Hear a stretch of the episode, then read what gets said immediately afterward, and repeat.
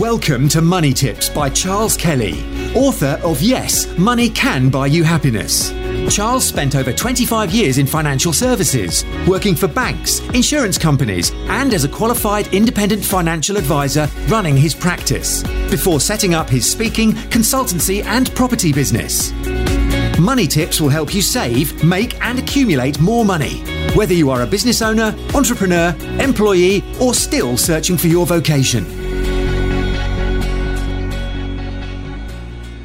So, unfortunately, this kind of brings us full circle back to where we started in terms of, you know, what on earth do we do? You know, if we if we accept the fact that, you know, these are all these are all asset classes that have their time and their place, but we accept that actually there's more to lose than there is to gain from investing in them right now.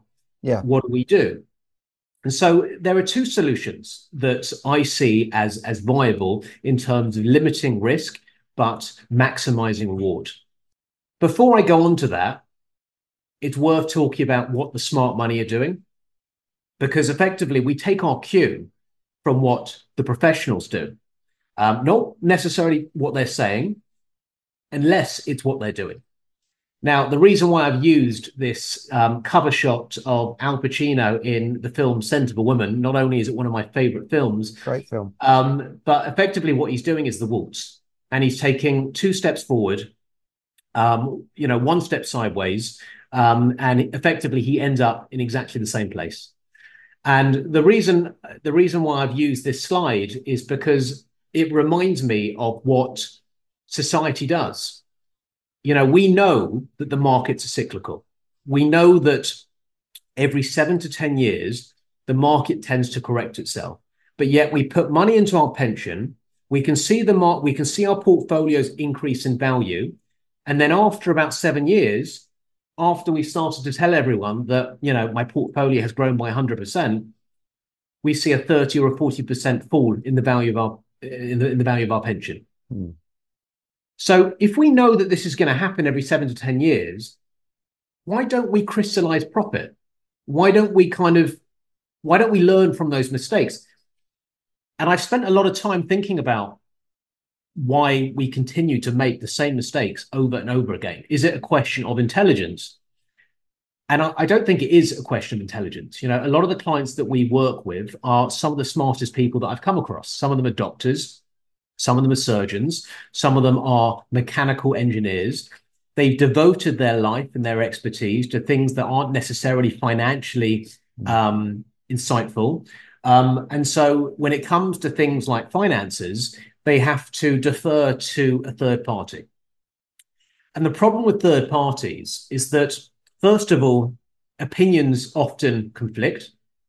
One person will say X and another person will say Y, and that's a question of democracy, and um, everyone has a right to, to their opinion.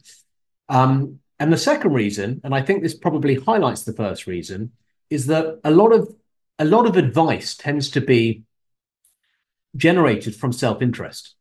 What I mean by that is, whether or not we know it or we don't, a lot of the things we say are to help ourselves, me included, right? We can't forget that I'm talking about gold, I have a gold company, and so I'm going to have a biased opinion, right? That and, and one has to kind of, you know, watch this video with that in mind. But at the same time, I'm calling myself out on it. When we look at When we look at people, third parties, typically we're talking about financial advisors, we're talking about wealth managers. Um, and I don't know, you know, anyone watching this video, I don't know if they've ever had an I F A or a wealth manager, but generally speaking, people tend to make the misapprehension that an I F A's job is to grow people's wealth or to make a client money. When actually, in reality, that's what they tell the client when they go home at night, and they were to explain it to, you know, their family, their children. Their job is to grow assets under management, to get people to invest as much as, as much as they possibly can, because they're earning a certain percentage of how much they're investing. And so the reason I mention this is because if we go back to two thousand seven or two thousand eight, um, can you imagine I F As, wealth managers calling up clients and saying, listen, I'm looking at the graphs, I'm looking at the fundamentals, things aren't looking good. I would suggest that actually you temporarily take all of your cash, all of your um, liquidity out of the stock market until things start to present um, a, a far calmer situation. The truth is, I don't think that happened at all, because the system is not designed for wealth managers, I F As, or advisors that are paid based on your money being in the market to make that sort of advice. They can't give that advice. If they give that kind of advice, then they can't feed themselves. And so it's not necessarily their fault. It's unfortunately the system that we operate in. Now, I've got a wealth, I, I've got an I F A that I use um, whereby I pay a fee. And the value I get from that fee is that he can afford to turn around and tell me not to do something mm. nine times out of ten. He can also afford to turn around and say, I think you should liquidate everything you've got.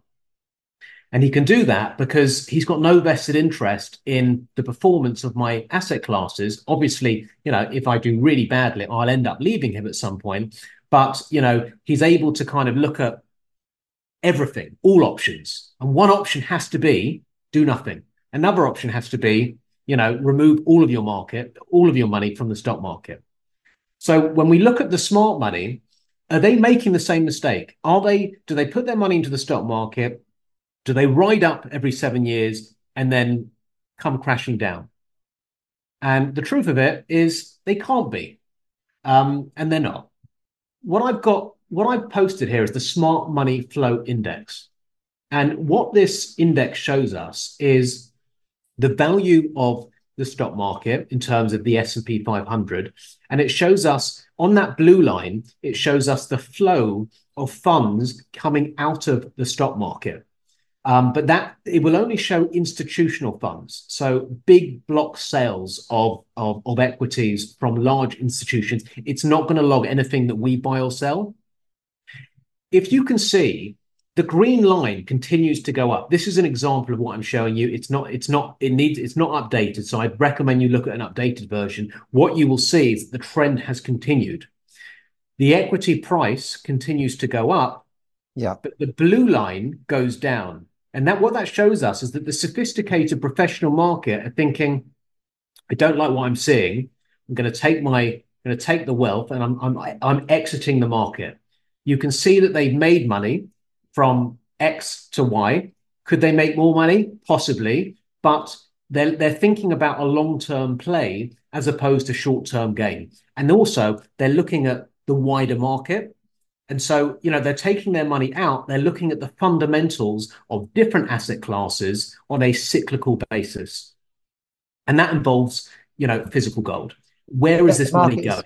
And yet the market is still going up. So there must be a lot of new money flowing in from things like pension funds. Now, a lot of people might say, that's okay, I don't invest in the stock market, so I'm not, I'm not worried about it. But a lot of people are, because of their pension schemes, their work-based pension schemes are directly invested in these markets, and they probably never look at them. If I ask people, where's your work-based pension scheme? They'll say, well, it's somewhere, I don't know. Where is it invested? I, I've got no idea.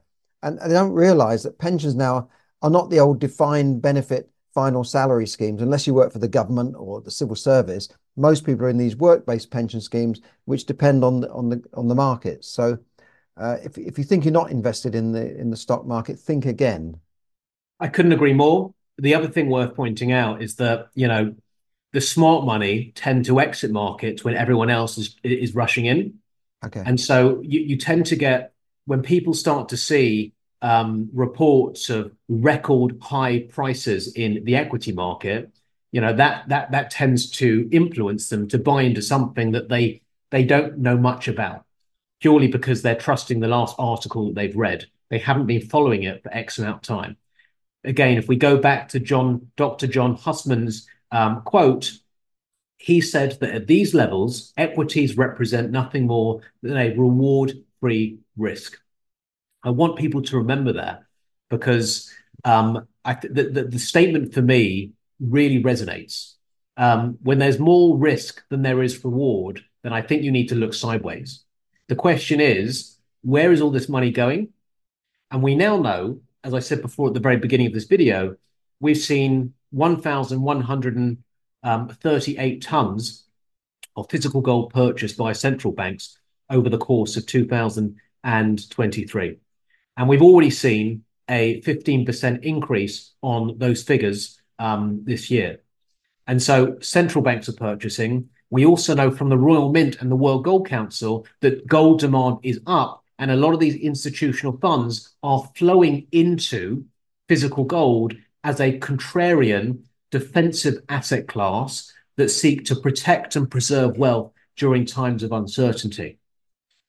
And so the question is, for us personally, we can see the smart money are exiting um, equity markets, bond markets, property markets. We can see they're purchasing physical gold because it's we, we can see that on the graphs as, a, as per the Royal Mint and the World Gold Council.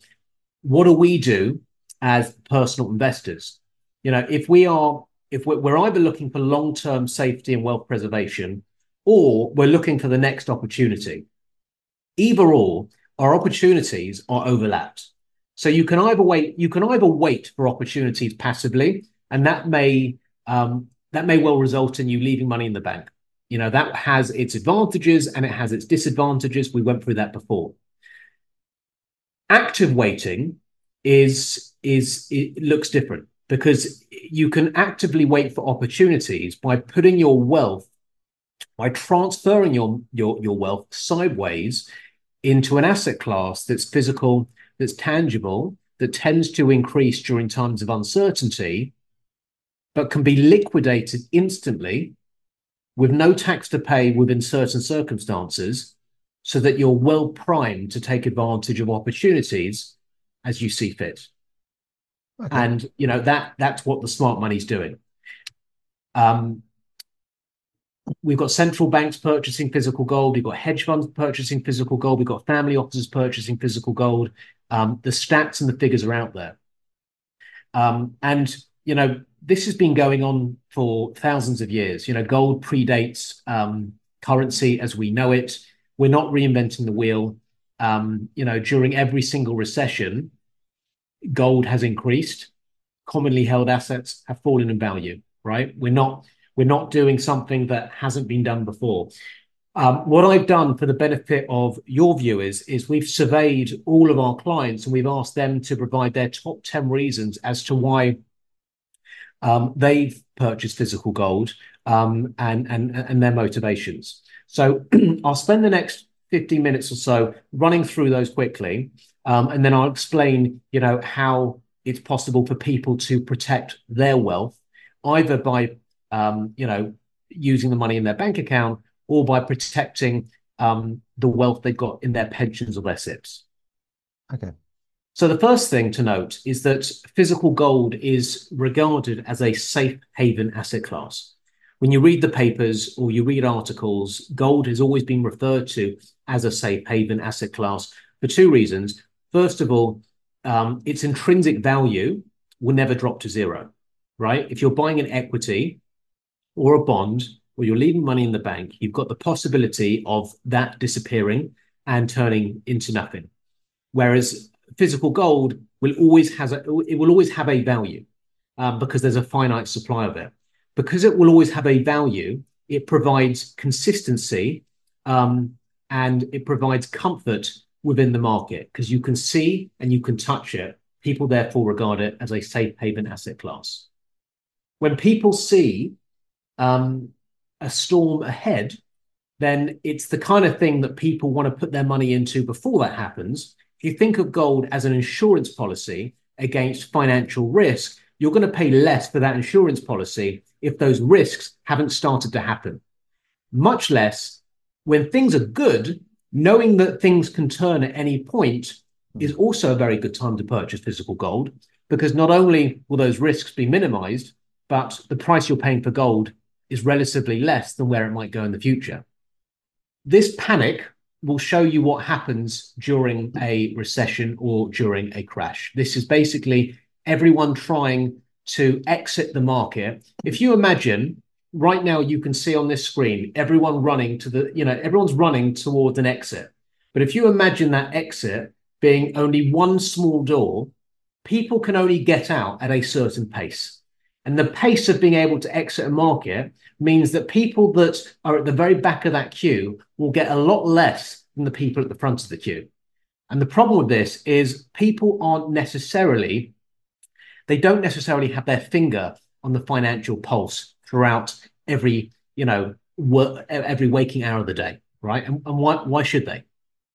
Inflation is something that we hear a lot about. Um, it's something that affects us in, in, in real terms because our money shrinks um, if we leave it in an asset class that isn't able to increase more than inflation. Um, the, the general definition of inflation is a rise in um, a rise in costs of um, commodities and services. So by definition, it includes gold. And if you think of gold, if you think of a gold bar or a gold coin, you know, a gold bar has to be, it has to be explored and extracted from the ground. A lot harder um, than it sounds because there's not a huge amount of it there, right? And because we're paying people more money to do that because of because of wage inflation, the cost of being able to get that out of the ground increases. The energy required for the machines to get that that, that gold out of the ground increases.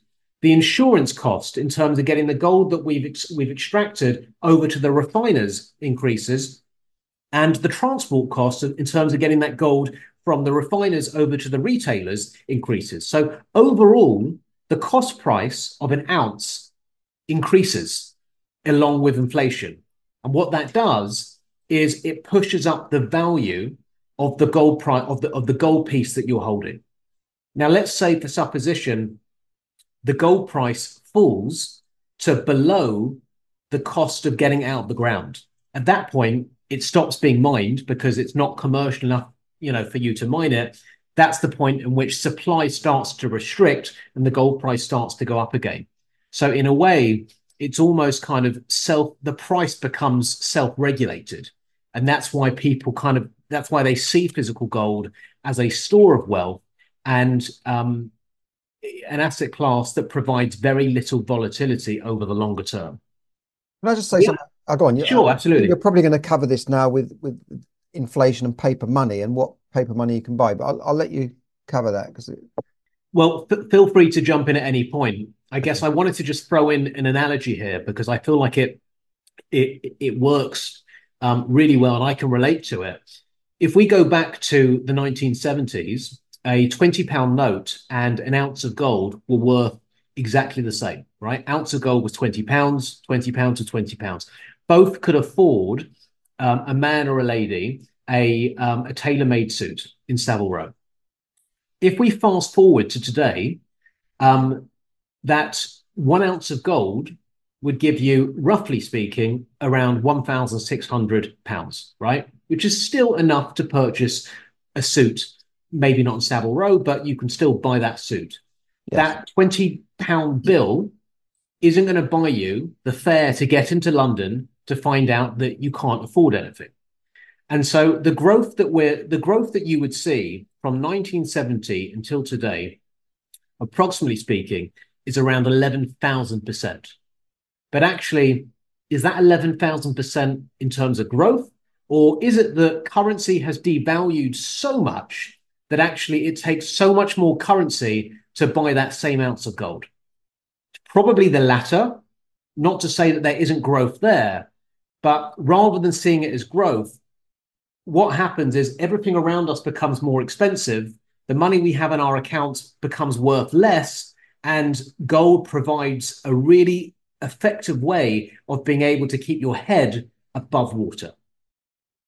Hopefully yeah, that I think that, that that analogy applies to other asset classes such as property. When you think of what what property you could buy in the seventies, and and maybe it's that the currency now is it's just not buying you as much as it did. And I've heard that analogy used going back a hundred years, and it still applies as well. Even a hundred years ago, what a gold coin would buy you in terms of a suit or something like that. You know, you can't compare it to every uh, commodity, but certainly gold has held its value, whereas currency and and, and the nineteen seventies was when Nixon took uh, the dollar off the gold standard, which is, is also another, perhaps you're going to talk about that, but um, currency is no longer backed by gold in the world now.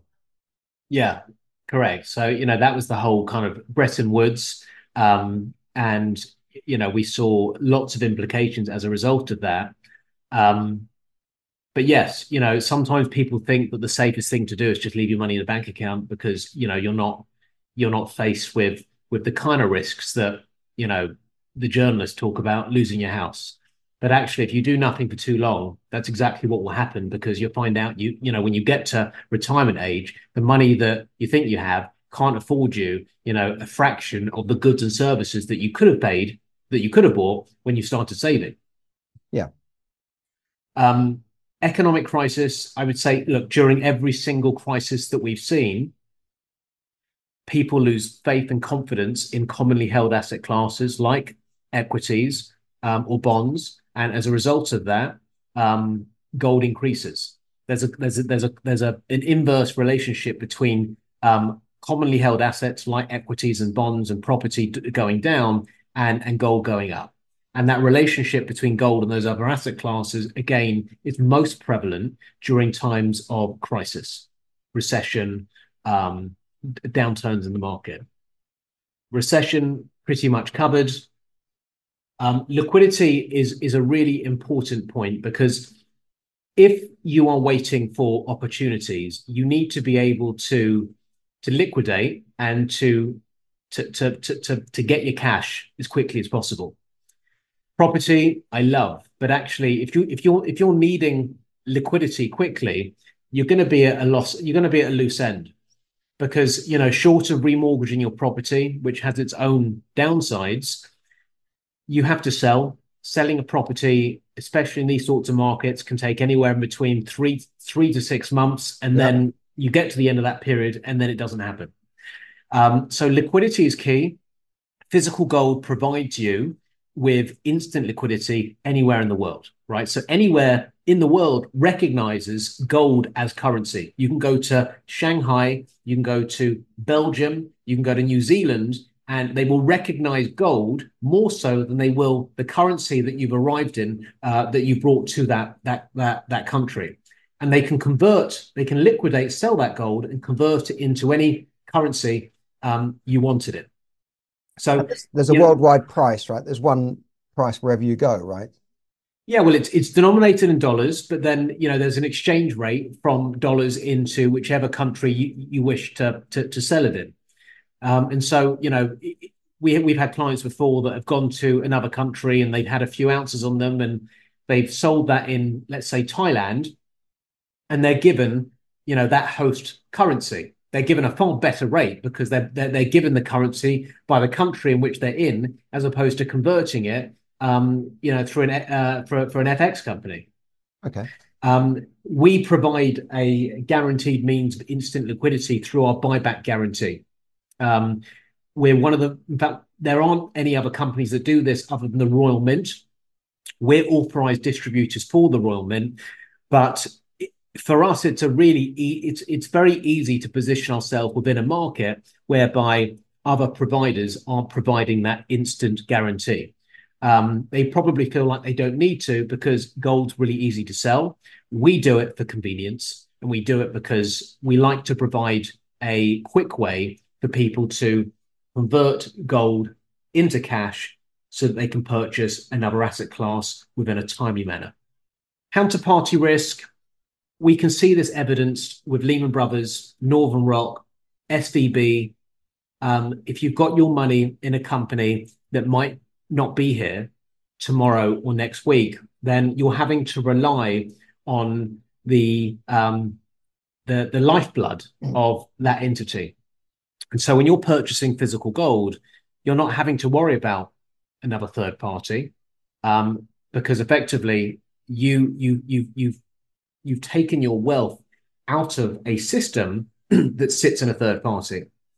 Um, in the same way as if you take one hundred pounds out of your bank account and you go home, and that's all the money you have to your name, and the bank goes under, it's very unfortunate, jobs will be lost, but that doesn't really have much of a bearing on your one hundred pounds. You've got it, right? You're not having to worry about anything that's happening. Gold works in the same way, but with the difference between the last example is your you've got your asset in uh, you sorry you've got your wealth in an asset class that is inflation resistant, so it goes up as opposed to becoming worth less. Um, and again, you know, a lot of this kind of falls into the category of black swans, because we, you know, some of the biggest businesses that we've grown to trust and expect to be there in the morning could very well demise um, as quickly as that. Mm. We read the news article and actually we would have never have known. And it's either because they had um, too much debt, or um, a loan was called in, or, you know, various reasons that we can't even account for.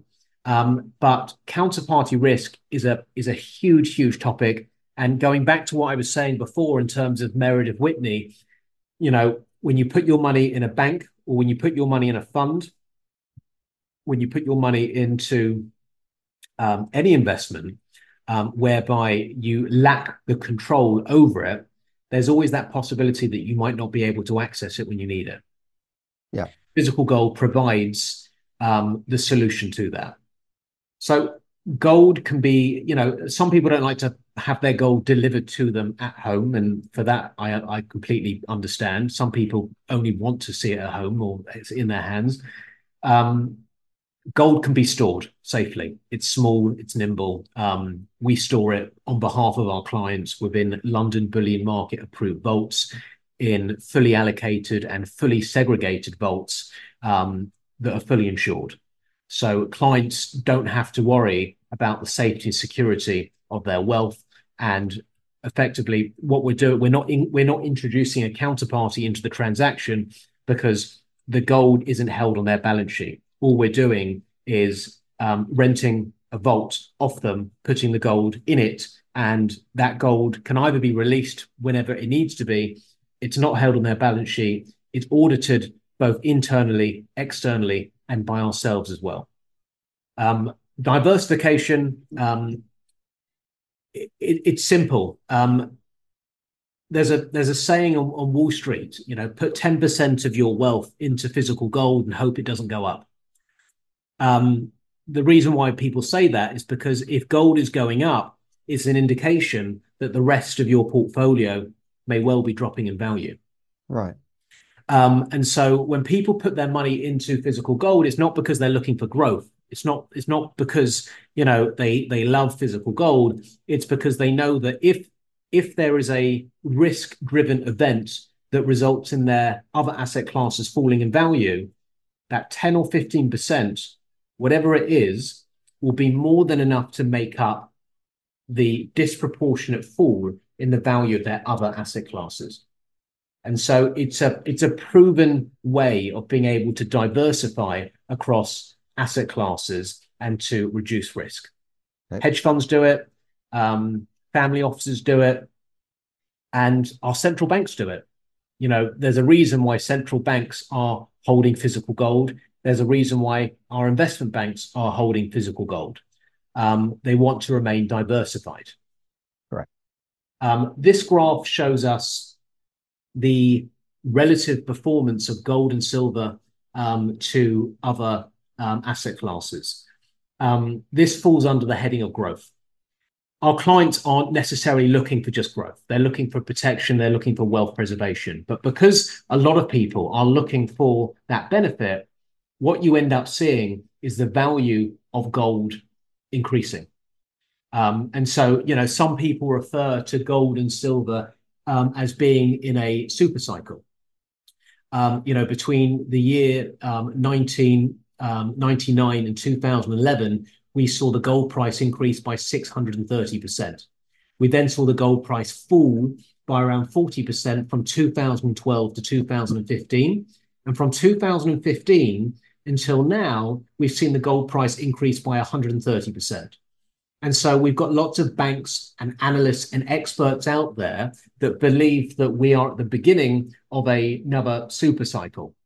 I don't like to use those kinds of words because I feel like it comes across as sensational and, and, and, and not as considered. But I think when you look at these predictions from uh, banks and analysts, um, the same, some of the same, the guys that, that, that, that, that, that were putting out research back in two thousand and two thousand seven and two thousand eight, when they're putting out predictions for gold and silver in the way they are, it's an indication of what they believe to happen to other asset classes, given the inverse nature and relationship between gold and, and other asset classes. So that's interesting, because if you just go back to that for a second, um, a lot of people would have expected house prices to be higher than equities. Actually, equities has, has outperformed house prices. And the bottom there is, is the current account. And a lot of people have had their money in, maybe not in their current account, but in a deposit account that's probably paying a quarter percent. Um, and, and these are not assets. You know, assets are putting your money into things like property, the stock market, and, and precious metals. Um, putting your money in a cash I S A is, is not an asset as such. Um, you're, you're really lending money to the bank to lend out to people who then buy assets. But that, that's an interesting graph. So gold has performed all those assets, which, which most people would, would think of as property, uh, bonds, and uh, equities are the standard assets that people would invest in. I mean, you know, there's fine art, there's there's vintage cars and all the rest of it. But in, in the standard terms of assets that people invest in, gold and silver have, have outperformed them all, which is, is is interesting. Yeah, I mean, as a caveat, you know, we've included the F T S E one hundred. So, you know, that's that's one hundred of the top companies. You know, if you were to include the entire equity market, we may well have a, a slightly different result. Also, U K house prices, they're taking into account the entirety of the U K. So if you were to focus, you know, on, on some of the regional hotspots like London and Birmingham and Scotland, yeah. again, you would see you'd see a different trend. Okay. Um, yeah. What we wanted to do is compare everything with everything. Um, you know, there have been certain areas where people have invested in property and they found themselves upside down. Whereas, you know, putting your money in London-based property, it's increased probably to the same extent as gold and silver. Death and taxes, um, not not as uh, not a hugely lively thing to talk about, but you know, two of the most guaranteed things in in life. We, we all yeah. die, and unfortunately, we all have to pay taxes. Um, the reason I bring this up is because. Um, with all other asset classes, one has to pay taxes. Um, with physical gold, as a U K resident, if you're purchasing certain types of gold, um, you can um, you are exempt from paying any capital gains tax on the gain. This is a huge advantage because it works in the same way as an I S A works, but without having to entrust your savings to a counterparty, that being a bank. Um, the reason I mentioned debt on here is because physical gold is one of the only forms of private investment left today.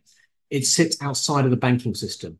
It's not registered on any um, database um, or any central register, like when you're purchasing a car or a house or shares, which means that it becomes an effective transfer of wealth between people, but also within families generationally. So it gives you a little bit more flexibility over things like inheritance. Um, that's not to say you're not going to pay tax, but it gives you flexibility because, you know, they're things that you can give away as opposed to equities that, that fall into probate upon death. Okay. Again, I've just covered private. You know, it's an important element, you know, because effectively um, you've got your privacy over your own asset class. Storage we've covered. And now this is about how I explain, um, you know, how, how it all works. So the first thing, the first thing we do is we invite our clients to have a consultation with us. Um, they can do this um, over the phone, um, or they can come in and meet with us. Um, most of our clients, I would say, do this over the phone. Um, we can have a Zoom meeting or what have you, um, and you can book in a consultation online. And it's it's through the consultation that we can explain background of the market, um, how it works, when to do it. Um, the, the the consultation can be as detailed or as brief as as as as, as you want it to be. Um, it's down to you. Um, everyone has a different um, different amount of knowledge and and different requirement for answers, and so we're more than happy to to kind of go through everything so that customers feel as comfortable as possible. It'll be at this point that we run through the options available. And so, you know, we like to keep things really simple, you know, because it, it really is simple. If you go onto e-commerce stores and websites, you can see thousands and thousands and thousands of products that it's really difficult to determine why you would pick one over the other. We don't do that. So we've got U K gold coins, we've got U K silver coins, we've got gold bars, we've got silver bars. We keep things simple. Obviously, there's variety within those different products. But again, you know, we like to kind of give an overview in principle and then get into the detail, you know, perhaps on a on another call. Um, if you're purchasing within a pension, and this has been a huge area for us, we've seen a considerable increase in the amount of people removing exposure to equities or bonds or property or cash within pensions and S I Ps um, to purchase physical gold bars within the same vehicle. And so, you know, this is an area in which we pioneer in. It's an area in which we can provide that guidance. Again, really simple to do, really straightforward to do, you know, and we effectively, we can give you that blueprint in terms of, you know, how it all works. Like I said before, if you're purchasing outside a S I P, outside a pension, if you're a U K resident, if you take advantage of U K gold coins, you're going to benefit from not having to pay any capital gains tax whatsoever. So not only is that a benefit, but because effectively you're holding an asset class that most people would see as attractive, namely because it's it's tax-free, you've got something that, you know, tends to sell um, at a very good price. Because it is considered the coin of the realm. So it's it's like, you know, a, a currency. And, but by the way, I found the consultation very useful. I, I used the consultation myself and I spoke to them several times. It's nice to be able to actually speak to somebody when so many companies now don't even want to publish their phone number on, on their website. You have to Google it and find it in the background. Uh, it's nice to be able to speak to someone and just say, well, how does this work? How does that work? Do I pay a V A T? It, does it come under capital gains tax? Does it? Do I have to store it uh, in order to avoid uh, paying tax, for instance? And so the, they answered lots of questions, which would have taken hours and hours of research. I, I, I must say, um, I, I found it very useful. Good. I'm, I'm glad. And what we do as well is we we signpost, you know, various other ways of being able to verify what we're saying so that, you know, the information you've got is as independent as it needs to be in order for our clients to make um, informed decisions. Um, but like you say, booking in a consultation is really simple and it's really convenient. And I believe, Charles, you're going to provide a link um, Correct, yeah. to help people um, do that. At the same time, you know, people can also download, download an investor guide, which will give them an insight into how it all works so that they can, you know, arrive at the consultation with a little bit more information. It's yeah, not that, necessary. It's a very good guide as well, yeah. Yeah. Okay. Thanks. Um, once a client feels comfortable with their decision to purchase, with the amount, they complete the purchase order, which is an online form, takes no longer than a minute to, to complete. You get sent a copy and we get sent a copy. Um, and that that's kept for as, you know, you know, that's kept on file. Um, within there, it includes details of our buyback guarantee um, and our certificate of authenticity. You confirm whether or not you want delivery, which we provide uh, free of charge uh, and fully insured, or whether or not you want storage. Um, we store at L London Bullion Market approved vaults. Um, storage ranges from zero point six five percent up to zero point nine five percent for gold and up to one point five percent for silver. Um, those prices are subject to change um, based on how much clients do and, of course, inflation. Um, A point worth mentioning, everything we do is to minimize risk. So everything that we send out, everything, anything that we store is fully insured by the Lloyds of London. And if clients ever want documentation or policy documents to show, to show that, um, we're more than happy to oblige. Um, the last thing is, you know, we have a team of numismatists that verify the weight um the description, the authenticity of the gold that we supply to the market. It's a rare, it's a rare occurrence because a lot of other companies just don't do this. They don't feel the need to. They would say, well, actually, well, we, we you, you've got a manufacturer's certificate of authenticity. Why would you need one um, from the company in which you're purchasing from? Um, what my response to that is, you know, if anything's going to be tampered with, it tends to be after it's manufactured, after it's left the refinery.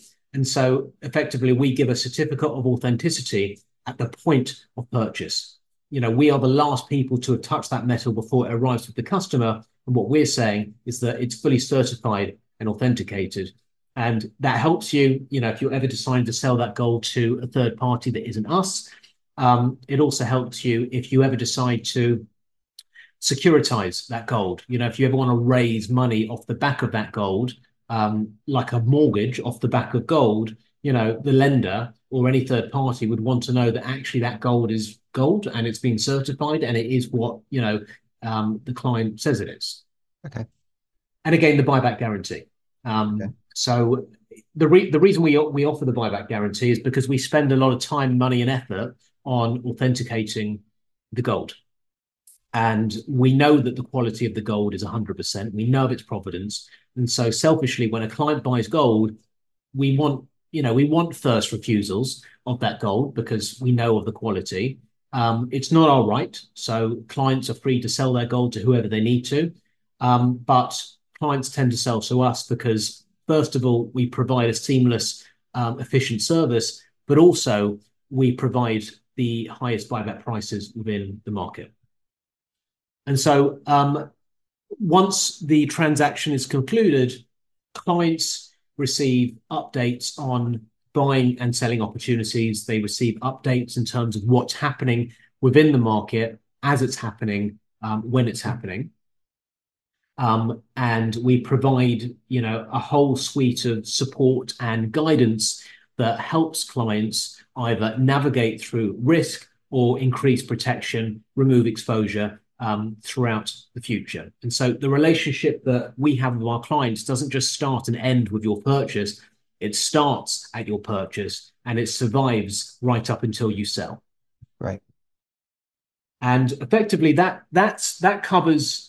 Um, that covers everything from, you know, why to why not and how it all works. And, you know, my, my answer to the uh, the journalist on, on Bloomberg wasn't as uh, as detailed as the answer I've given to you. Um, I gave a, nut, a, a nuts and bolts answer, but effectively the substance was pretty much the same. Okay, that, that's really interesting, Josh. It's a great presentation. I, I love the way you've gone through everything in detail. Um, I, I haven't got that many questions. It was... It was more just to reiterate that when you're talking about tax-free, you're talking about gold Britannia coins, not maple leafs and Krugerrands and eagles. Um, and uh, now, could you expand on the pension scheme? Because, to be honest, I hadn't heard of, of pension funds being able to buy gold, and, and this would apply to people who manage their own pension funds through things like S I Ps, self in, self-invested pension schemes, not if you're in a work-based pension scheme. But um, can you go through the amount of money you'd need to invest in that and how, how that would work? I mean, I've got a S I P, but it's with um, Hargreaves Lansdowne, and I don't believe they do this sort of thing. They they they only deal with their own types of uh, equity. Yeah, so that is true. Funds. I mean, a, a lot of a lot of S I Ps or pension providers um, may well say it's not something we do because if you know, look, truth be told, if you're investing in a fund, the S I P company and the pension company will make their money through custody charges and management fees. But it's very difficult to justify a custody or a management charge on physical gold bars unless the pension company are going to sit outside the vault under armed guard. Yeah, they're not. Right? So them. There's not a huge amount of money in it for them unless it's on a volume-based model. And so there are lots of S I P providers out there that do it, but there are lots of S I P providers out there that don't do it. The S I P providers that we know, or the clients that we, uh, the clients that come to us, they that they end up using, tend to be um, very, very cost effective. I think one of them's around one hundred and fifty pounds per year, and they don't charge money based on how much money you have in your S I P, which again I think is the right way to look at it. Um, but it's really simple. If you have a pension or you have a S I P, and it's not possible to purchase physical gold within um, those vehicles within that company, then effectively what you can do is set up another S I P for minimal amounts of money, and you can transfer the proceeds of that S I P or of that pension to the new S I P provider. And once it arrives, you can purchase physical gold bars within it. Now, those physical gold bars, they sit outside of the financial system. So they would sit within a vault within your name that the pension company or the S I P company is a trustee of, right? So they're there to service and, and administer it. Um, you can't release that gold to you personally because it has to sit within the pension. It has to sit within a vault. A lot of a, a lot of clients are doing it, and a lot of clients have been doing it over the last year. I think we've seen almost a three hundred and it was a three hundred and nineteen percent increase in people wow. doing this, mainly because people get to retirement. Once you've got to retirement and you've seen a forty percent fall, it's too late, right? That's the point in which it's too late. The, the consequence of that is you go back to work for another six or seven years, or you have to adjust your lifestyle to accommodate a much lower standard of living. You know, both of those, both of the, those consequences are, are far from ideal. And so the, the time to do it is with foresight. Um, so when, when clients can see they're, you know, they, they've either lost five or ten percent, or they, they, they stand to lose money moving forward, that's the point in which they move sideways as opposed to one step forward, one step back, right? So, you know, if let's say they've moved two steps forward within equities, to avoid one and a half steps back, they move sideways into a contrarian defensive asset class that is considered undervalued because analysts believe the gold price to increase. And the idea is that they can take another two steps forward and then liquidate and buy equities when they're cheaper in order for them to take another two steps forward. And so yeah, this that's the rationale to, and that's the nuts and bolts of it. I think this would apply to people who are sitting on maybe cash, waiting for a, the right conditions in the equity market, and and they're, they're actually losing five to ten percent a year on, on the purchasing power of that cash. So I, I believe people would be moving their cash holdings into to gold to preserve the value, and then then waiting perhaps for, for another time when they could go back into equities.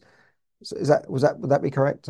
For sure, absolutely. You know, in a way that kind of relates to that type of a person perfectly, because they're waiting for the right time. You know, there's no there, there's no good reason for keeping cash in a pension, because you're just you, you're just dying slowly. Um, and there's no upside.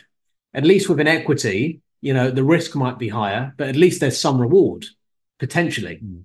And so I wouldn't, you know, look, I'm not a financial advisor, so I'm not kind of, I'm not well placed in giving any financial advice. But if it were me, you know, I wouldn't be holding any cash.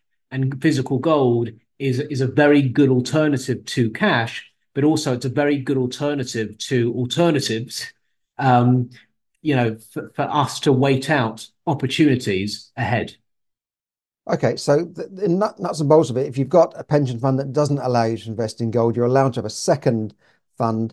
And I, I believe it's, it's the minimum is around thirty thousand, is that right? That you can invest? Yeah, it's twenty or thirty thousand is the minimum amount um, that you can that you can contribute into a S I P, or you can you can put into physical gold within a S I P. Um, if it's if it's if it's if it's outside a S I P, our minimum is five thousand. Um, but just going back to what you said, some people, because the because a lot of these S I Ps are very cost effective, you can afford to have another S I P sitting side by side your other pension or your other S I P um, with just your gold in it. Um, but a lot of our clients actually take the view of consolidating everything and keeping everything within the low cost S I P. Because, you know, if, if let's say you're not holding anything other than gold and cash, or you've got gold, equities and cash, there's no reason why all of that can't be held under one roof. So effectively, you're consol- you're you're reducing your costs and you're consolidating your S I Ps and pensions. Okay. Can we just talk about silver as well for, for a moment? Um, you know, hear about the gold-silver ratio, um, and uh, you know, silver is often talked about. It seems to be a, a lot more volatile, silver. But yeah, I was just wondering what your view on on silver was. I mean, you know, one of these. Uh, I I bought a bit of silver in the past. Um, silver has industrial uses and that sort of thing. I just wonder what your view is on on silver, and maybe how much you should be putting in silver as opposed to gold or or, or whatever. Well, silver is silver is massively undervalued. If, if you if, if we think about gold, uh, silver in relation to gold, the ratio between the two metals um, has always been around twelve to one. So it would take twelve ounces of silver to buy one ounce of gold, um, and that was the ratio that existed right up until two thousand six. And then all of a sudden, the gold price went through the roof, and it left silver behind. That ratio widened right up to around ninety to one. So based purely on fundamentals, you, you've got the majority of analysts that believe that actually silver should be trading today at five times the amount it should be, right? It should be trading around one hundred dollars an ounce. Right now, it's trading at around nineteen um, pounds an ounce. And so most people believe it to be massively undervalued. If we look at it, if we look at silver in terms of industrial demand, we forget its its its value as an investment. It's used within, as you said, Charles, industry. It's used within photography. It's used within um, batteries, uh, solar powers, um, electric cars. In fact, in a solar power, it takes for every solar power requires twenty grams of silver, and for every electric car requires two ounces of silver. Now, you're stripping lead off the roof, people are stripping off solar panels to get exactly. Yeah, you'll have people criminals. Exactly, like the like when people used to kind of steal railway tracks for the um, the steel. Yeah. Um, but we we joke, but you know, with the government and the world plans to go green in you know completely in the next kind of seven to ten years. Yeah. You've got an asset class that tends to increase during uncertainty because when gold increases, it drags silver up to a higher percentage. So it's more volatile. Its highs will be higher, but its lows will be lower. Yeah, right? I saw so that on the chart. Yeah. Yeah. It's more volatile as a metal. Over the longer term, it provides significant opportunity. But Uh, and so when we when we talk about uncertainty and gold going up, it drags silver up. But also when we're talking about, you know, green shoots to recovery and us looking at uh, us looking at consider- considerable um, industrial demand that represents a boom economy, silver also stands to increase. So it's very rare that you see an asset class that champions a decline in the market and an incline in the market. And so when you see the likes of J P Morgan, who purchased physical gold, I would say every single month, and I, there was a there, there was one month where they purchased four hundred million dollars worth of physical uh, physical silver, um, a lot of these hedge funds, banks, family offices, they are cornering the market. They're purchasing something that they believe to be massively undervalued. Some of our clients see the opportunity very similar to the gold price back in the nineteen seventies when an ounce of gold was twenty pounds, right? And the amount of times that I've heard clients say, oh God, I wish I I wish I bought gold back in the seventies or eighties. What was I thinking? Instead, I put it into a car that's not worth anything, or I put it into this, or I put it into that. A lot of people see silver at the same crossroads that gold was in back in the nineteen seventies. In okay. terms of it just representing to the market, or the market just realizing how valuable it is based on its potential demand requirements. Okay, and the tax treatment, I believe, is different with, when you're buying silver. Can you just briefly, I mean, just give you a brief differences in buying silver as opposed to gold with the tax treatment? So, so if you're if you're purchasing silver and you want it delivered, then you're going to have to pay V A T. Gold is exempt from V A T if you're purchasing investment-grade gold. Okay. And so most of our clients decide to have their silver stored in a bonded vault, um, still in their name, but that avoids the necessity to pay V A T. So effectively, you can put that extra twenty percent into silver as opposed to having to pay, you know, V A T that you're, you're never going to see back. So it's not stored um, somewhere in the Cayman Islands or some tax haven. It's stored in a bonded vault in, in the U K. It's stored in a bonded vault in Switzerland. Switzerland, okay. So it has to be out of free circulation. And so it's shipped to, it's kept in the same institution that we use in this country, which is Loomis International. And they're a public, uh, they're a P L C. So corporate governance is second to none. Um, it's shipped out to a vault in Switzerland, um, and it's kept within a bonded vault, a little bit like, you know, purchasing something in the airport, where right. you're not paying duty or V A T because you're in area of non, you're in an area where it's not free circulation. Okay. So t- to add to that, you can benefit from capital gains tax exemption if you're going for U K silver coins. So in the same way as you're going for U K gold coins, you can go for U K okay. silver coins, and any gain that you make is completely tax-free. Yeah, I'm just looking at this one. I think this is a U K silver coin. It's got the Britannia thing there. Yes. So you're, you you avoid, I mean, there's nothing illegal about this. You're just not taking delivery, so you won't pay V A T. Uh, and I mean, I, I I think it's better to have it in storage. I mean, silver's quite a lot to store. It's a lot more. You get a lot more metal for your money. So storing silver, as I found in the past, I was using a vault, and you could hardly lift the thing into the vault. Then you had to pay for the vault, like a little bank deposit vault. And then you had, they said, well, it's up to you to insure it yourself. So they didn't insure it. Um, so I think that makes sense. And and you won't pay capital gains, provided it's a, it's a British coin and you're a British resident. I guess that applies if you're an American and you're buying an eagle or something. I, I guess similar things. But British, most of my, my viewers would be in Britain, and they can buy these uh, in a tax-efficient way. And you'd explain this, I guess, during the consultation, if people wanted to uh, buy from you. Absolutely. You know, we okay. give that insight so that people know exactly what they're doing before they do it. Okay. Well, unless you wanted to add anything more, I think I've covered everything. You've covered everything very, very well. Did, did you want to add anything more? I mean, I'm going to put up a link to everyone to, to be able to talk to you, and you can get your free report and have a consultation. And it's not a pushy consultation, by the way. They're not saying, well, you know, it's not like a stockbroker saying, you've got to buy now, you've got to buy now. It's not the Wolf of Wall Street. Um, and, and it's a very friendly consultation, nice people. And, you know, I've got no hesitation in recommending the company.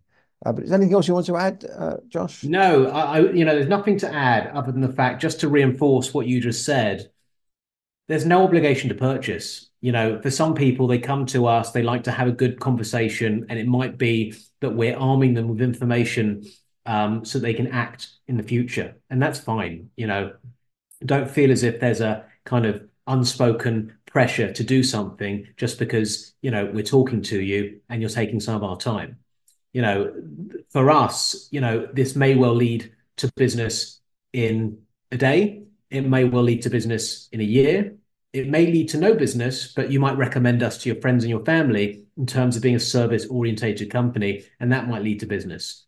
Yeah. And so we, you know, we we foster a a bigger picture approach, um, and we just don't want people to think that because they're having a consultation, they're obligated to do something. Okay, that's great. Well, look, thanks very much for your time today, Josh. I know we've probably run over the, the, my usual length, but I think I, I wanted to get all this in, and it's been very useful to get it, get the, the what I would call a great overview of the market and, and what people should do. I mean, you've answered every question that they can answer. So thank you very much. And um, yeah, I hope to be buying more from you in the future uh, and, and talking more about pension schemes as well. Perfect. Thank you very much for having me on. Th- thanks a lot, Josh. Take care. Thank you for listening to Money Tips. For more tips and information, visit money tips daily dot com. The information given in this podcast is for your entertainment and should not be construed as financial advice. As always, take independent financial advice before making any investment decisions.